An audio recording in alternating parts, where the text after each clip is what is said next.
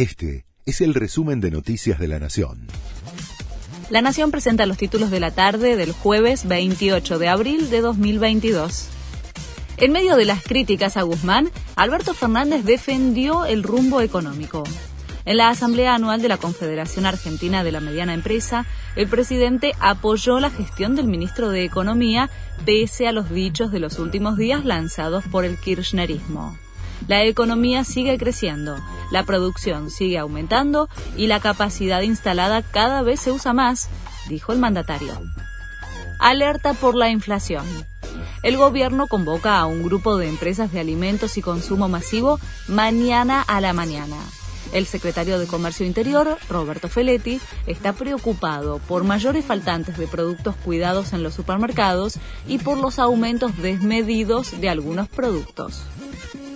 Argentina le regala a Costa Rica una escultura monumental de Gustavo Cerati.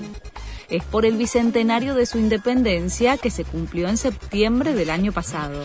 Siempre es hoy, del artista Martín Di Girolamo, fue obsequiada por el Gobierno Nacional, tiene más de dos metros de altura y será emplazada en la Municipalidad de San José.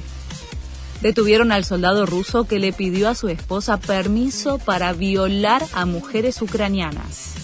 Esa conversación había sido interceptada por el Servicio de Seguridad de Ucrania. Trascendió hace una semana y provocó indignación mundial. El soldado de 27 años, llamado Roman Bikovsky, fue capturado cerca de Isium, en la provincia de Kharkiv. Se casó con un holograma, se dejó de fabricar y ahora su pareja no le habla. Ajikiko Kondo fue noticia en 2018 por contraer matrimonio en Japón con Hatsune Miku, un personaje ficticio.